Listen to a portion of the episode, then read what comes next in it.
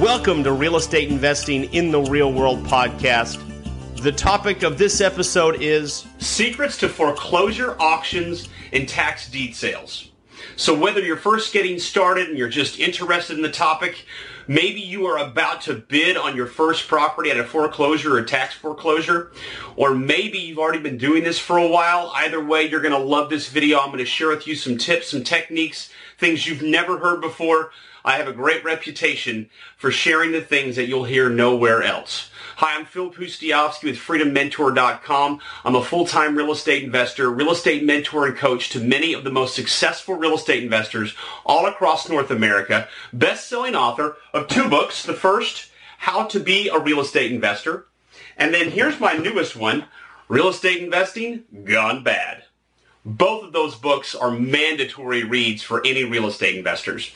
Also, thank you for making this the number one YouTube channel with nearly 10 million views. So, secrets to foreclosure auctions and tax deed sales. Real quick, what are these? Well, a foreclosure auction is when this is mortgage foreclosure. The borrower doesn't pay their mortgage long enough. They go through the entire legal process and it goes to an actual county auction or parish or borough. So we're talking about the United States here. And then a tax deed sale is also referred to as a tax foreclosure where the property owner doesn't pay their property taxes. Usually it's sold as a tax lien first, and then after a period of time, if that tax lien is never paid, it then goes to an actual foreclosure. So, if you have been a fan of my videos for any period of time, you know that I'm a creative real estate investor.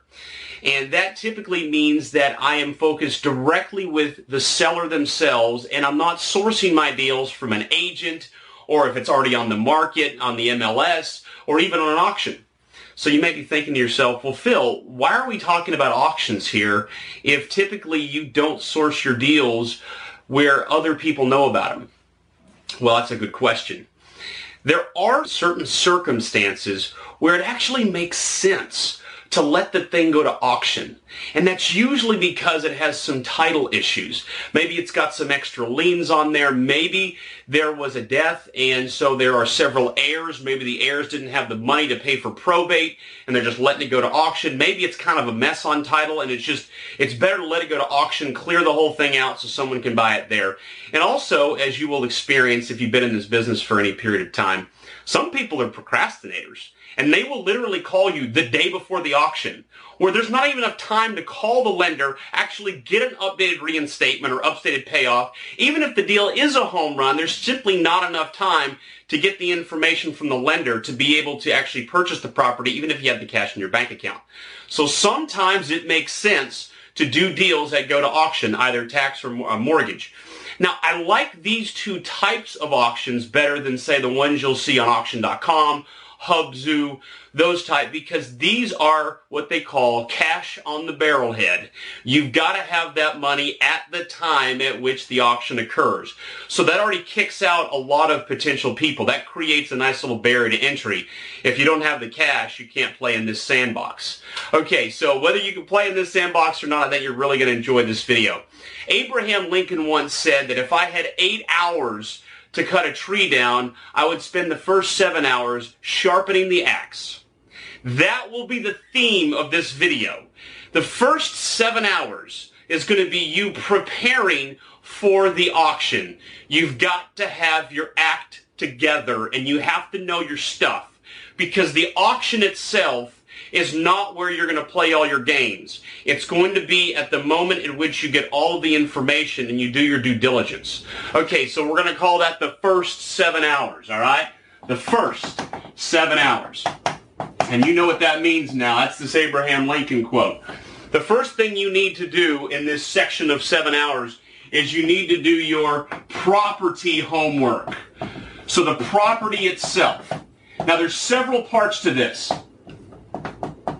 And if you listen to me, you'll make sure you never make a mistake on one of these auctions. If you don't listen to me here, you can learn some really expensive lessons. This can be a bloodbath if you don't know what you're doing when it comes to auctions. Because let me tell you, the uh, the counties that handle these auctions, they don't care if you lose money. It matters very little to them. It is buyer beware, beware, beware. So with property homework, there's some obvious ones. The first being value. And you may not be able to ascertain the complete total value because you may not be able to get inside, but I'll also say this. When it comes to condition, uh, you'd be surprised how often there is a back door or window that might be open. Now, I'm not suggesting you do that, but these people I know, they tend to find a way to get inside the property if it's vacant prior to the actual auction occurring. So you can assess condition on the exterior uh, easily, but maybe the interior is more difficult. The utilities won't be on, so you won't always know how the plumbing is or the electrical or the HVAC, the heating and air. Um, but you can at least get some level of understanding by, by taking a look and also looking at the age of the property. So these two come together though, because in order to really understand value, you have to understand condition. But you want to really study the comparable sales to understand what the property could sell for all fixed up, as well as what it is as is. Now, these two pieces of information help you better understand whether or not you should even waste your time going any further down the road of these seven hours of sharpening your axe. And that would be the opening bid amount. That's what I'm going to call it here, opening bid amount. Now, there are two different types of foreclosures in the United States. There are judicial and non-judicial. When it's non-judicial, it's usually going to show you the opening bid amount. When it's judicial, they're going to show you the judgment amount. Judgment is how much the foreclosing mortgage company is owed with all of their back payments and all of the interest and attorney's fees and everything. And that judgment amount is usually what the opening bid will end up being for the lender. Because in most cases, the opening bid in uh, judicial foreclosures is $100. But it's not really $100. It's usually at least what the judgment amount is. So, uh, because there'll be a, representative from the bank at the auction, or if the auction's done online, and they will they will bid it up to at least their judgment amount in most cases. All right, so the opening bid amount. If this opening bid amount is really close to the value, it's probably not going to be worth your time. That's not always the case, but most of the time it is. Because the bank is usually going to make their bid at least what they owe. So here's the example. So if the opening bid is, is going to be a 100000 and the value, so I'm going to call this bid the O bid, and then this is the value, and the value is, let's say, 200000 well, this is an exciting potential auction because there's there's a lot of room in this deal. And so we know that the opening bid, which is that's typically where the lender is going to tap out at, and then the only competition you're going to have between 100 and the value is other investors. And so this is good. But if, but if the value is instead of 200,000, if the value is say 110,000, the problem in this example is that the lender might go all the way up to their 100,000 and there's just no room in there. And so you might be saying, well, Phil, what happens if the value is, let's say, 80,000. Is the lender going to come up to their 100,000 opening bid? Maybe not. They may they might do their uh, they may max out like it's 70. They typically do a, a drive-by BPO or a drive-by appraisal right before the auction if they're in a situation like this to ensure that they at least bid an amount that's reasonable. So this could go for less than opening bid amount. Uh, it, it sometimes depends. But you can see what the lowest hanging fruit kind of deal is when the opening bid amount is significantly lower than the value. Now, I'm not talking about tax appraisal value. I'm talking about the actual comparable sales on the MLS, closed comps value. I got a great video on that, determining property the right way. That'll help you better understand what I mean by what I just said. Okay, so if you understand that the opening bid amount is going to be well below what the value is, now all of a sudden you may have some promise here. And maybe you were able to uh, get in through one of the side windows or one of the back doors. So you looked inside and you're, you're excited. This deal could have some promise. Here's your next step when it comes to property homework. You've got to do a title search. Title search. You've got to know what's on title because some liens will survive the auction, such as uh, tax, property taxes, even IRS tax liens can sometimes um, stay on the property after the auction. You need to know what's going on with not just other liens, but what if they did some sort of building on the property and then there's a building permit that was uh, that never got closed off? That could be a real problem. That could extend past the closing. All kinds of issues could occur. So I actually pay for a professional title search. I can do title searches through my uh, the counties that I invest in online. I can I can do a quick search, but I go to the next level here because I want to make sure there's no mistakes. And when you do make a mistake on this, it can be very troubling. You buy a property with what's called dirty title, which is awful. That especially happens with tax deed sales, where um, in many cases with a tax foreclosure, you have to file what's called quiet title. You have to file that after the closing to actually have the ability to resell the property and give the new buyer title insurance.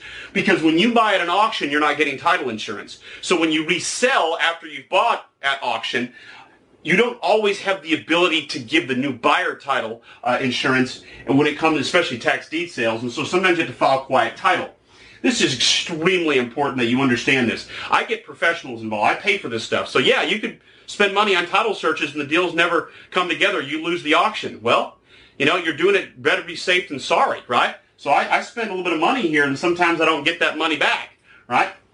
All right so if you've done all of this analysis at this point, you're in a position now where you can start to potentially consider uh, putting together your max bid amount, which is incredibly important. You want to go into the auction with the plan on what your max bid's going to be. But before you do that, we have one more piece of this seven hours, and I'm going to call it this. Rules of the game. You have got to know the rules of the game. Let me tell you some horror stories. I had a deal one time, now I could have figured this out had I been smart enough, and I'm going to tell you this lesson so you don't ever have to do this what I did. The property was in foreclosure for literally years, and the borrower had continued to file using a foreclosure defense attorney these frivolous lawsuits and throwing out all kinds of cockamamie schemes to keep this thing from going to foreclosure. And so what happened was, on the day of the foreclosure, I won the auction at 385. So I wired in $385,000 cash to the county. I won the auction. Well, in this particular situation, there was a seven-day period where that borrower could dispute the foreclosure sale.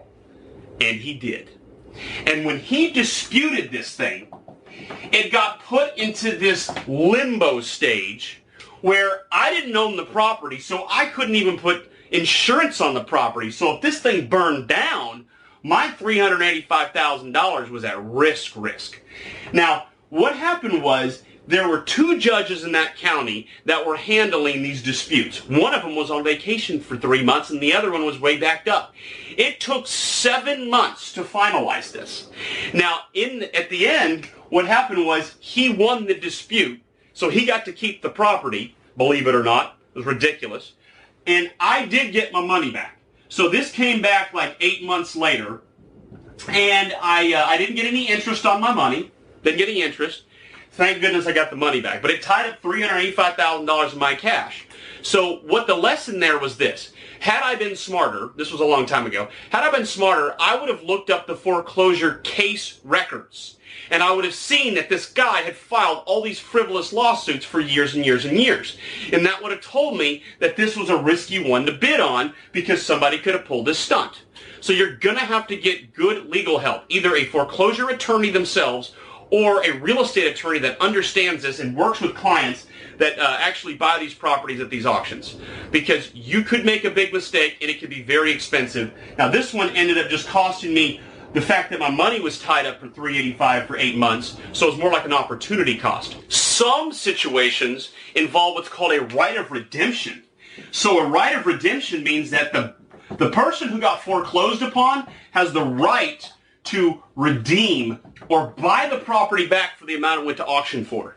So it's, like an example would be New Mexico. So when the property goes to foreclosure, let's say it went to foreclosure for 100000 and you won the bid, what if you started renovating the property, you started fixing it up, and then all of a sudden, 30 days into it, uh, you get a knock on the door and they say, yeah, I still own this property. I went and redeemed it. Thanks for fixing up my property for free. It's happened. So you need to understand there's a right of redemption. Now, certain states don't have right of redemptions on mortgages because of the, the deed of trust or the mortgage will actually uh, nullify that. But HOA, Homeowners Association, foreclosures sometimes still have these right of redemptions as well as tax sales. So there are situations that involve these, and you need to know if those exist or not. Another one, and that might be more on the rules of the game, but also on property. You also have to understand the property's uh, boundaries or what's going on with the property itself in regards to laws. I got a good example. This one individual was bidding on a tax deed sale and it was a vacant lot. A lot of times these tax deed sales are vacant land, they're not houses. And um, the numbers seemed amazing. So he won the auction.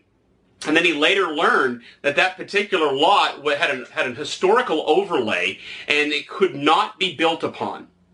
So the land was basically useless because it was in a residential community, and he thought he could sell the lot for a hundred thousand. He paid like ten grand for it, and uh, turns out he couldn't. So there's no building that could occur on it. He just he sat on it, and he just uh, he now pays the taxes on it each each year. So no fun, right? Well, you do need to understand the rules of the game, and I, I think an attorney can really help you here. Go through all the things that could go wrong what you need to be aware of. And sometimes it's situational. It depends on whether it's a, mortgage tax or an HOA foreclosure or what is involved in the actual auction itself. Okay, so now that you've done your first seven hours, now we can talk about the auction. The actual auction can be either in person or a lot of times it's online these days. So when you're dealing with an auction, here are a couple of rules I need you to keep in mind. Uh, number one is Max bid already determined, okay? You do not want to go into the auction and on the fly change your bid. Do not do that. You want to be focused. You must have your max bid already determined and don't change it. What's going to happen is when you're there, especially in person, if you see some other people bidding, you might think, hmm, maybe they know something about the value that, that I missed. Maybe this thing's more valuable than I thought it was. Don't think that way. You have no idea what they're up to. I'll give you a great story about that. So there's this one particular auction where every single time that it was in session, the same old Big Roy came in the room. You know, he had his chest out. Anybody who saw Big Roy, they, they knew if he was bidding, that he was going to put up a fight. And they thought Big Roy was making a killing around town on all the deals he was doing. So oftentimes, if he started bidding with you, you would always bid up a little bit more. And so these people told me at this auction, because if Big Roy was bidding on the deal, it must be good. Well, here's what the real story turned out to be. Old Big Roy he just worked with a bunch of attorneys and doctors in town that weren't very smart, and he raised a bunch of money, and he had basically a mini Bernie Madoff Ponzi scheme going, where he would get the money from them, he'd buy these properties, he'd fix them up a little bit, he lost money on them, and he just had to keep, new money had to keep coming in to pay off the old money. Eventually he got in big trouble. So all these people were thinking that Big Roy had his act together, and it turned out that that wasn't the game he was playing at all. He had a Ponzi scheme going. So, don't follow anybody else in the room. You have your max bid and you stick to it. And if you lose, this is number two. It's okay. I understand here in America we're very competitive. We love sports and we always want to win, win, win. You need to be okay with losing. I lose a whole lot when it comes to these auctions because I don't like paying very much. And there's always some sucker out there willing to pay way too much for some of these properties. So be okay with losing. It is not a big deal. Also be okay with this. Be okay if it doesn't go to sale. I spelled that wrong. Doesn't go to sale. What am I talking about? Well, you'd be surprised if you follow this a lot, how often these properties never actually go to auction. Tax deed sales are pretty much 100%. They always go. But sometimes they literally, whoever is owed, um, who's ever going through that foreclosure process, they'll pay it up the day before, or maybe the, the lender will postpone the sale because of some frivolous foreclosure defense attorney's um, latest letter all kinds of reasons to push off the sale. So you may do all your work and it may not go to sale, but that doesn't mean it's going to always stay in limbo. Keep an eye on those. They may come back around. And if you actually win, congratulations, make sure you get insurance bound on that property. It's easy to forget that detail, but you're the owner now. And if you're the owner, you better put some insurance on there, because especially since it's probably a vacant property at that point, maybe there might be some squatters in there. Get you some insurance on there. And as we talked about before, I guess the number five would be if it is a tax deed sale and you have to do quiet title, make sure you file for that. In a lot of cases, I know in Florida, quiet title can cost $2,000. So you have to factor that into your bidding. Then you got an extra $2,000 uh, $2, expense when you win a tax deed sale.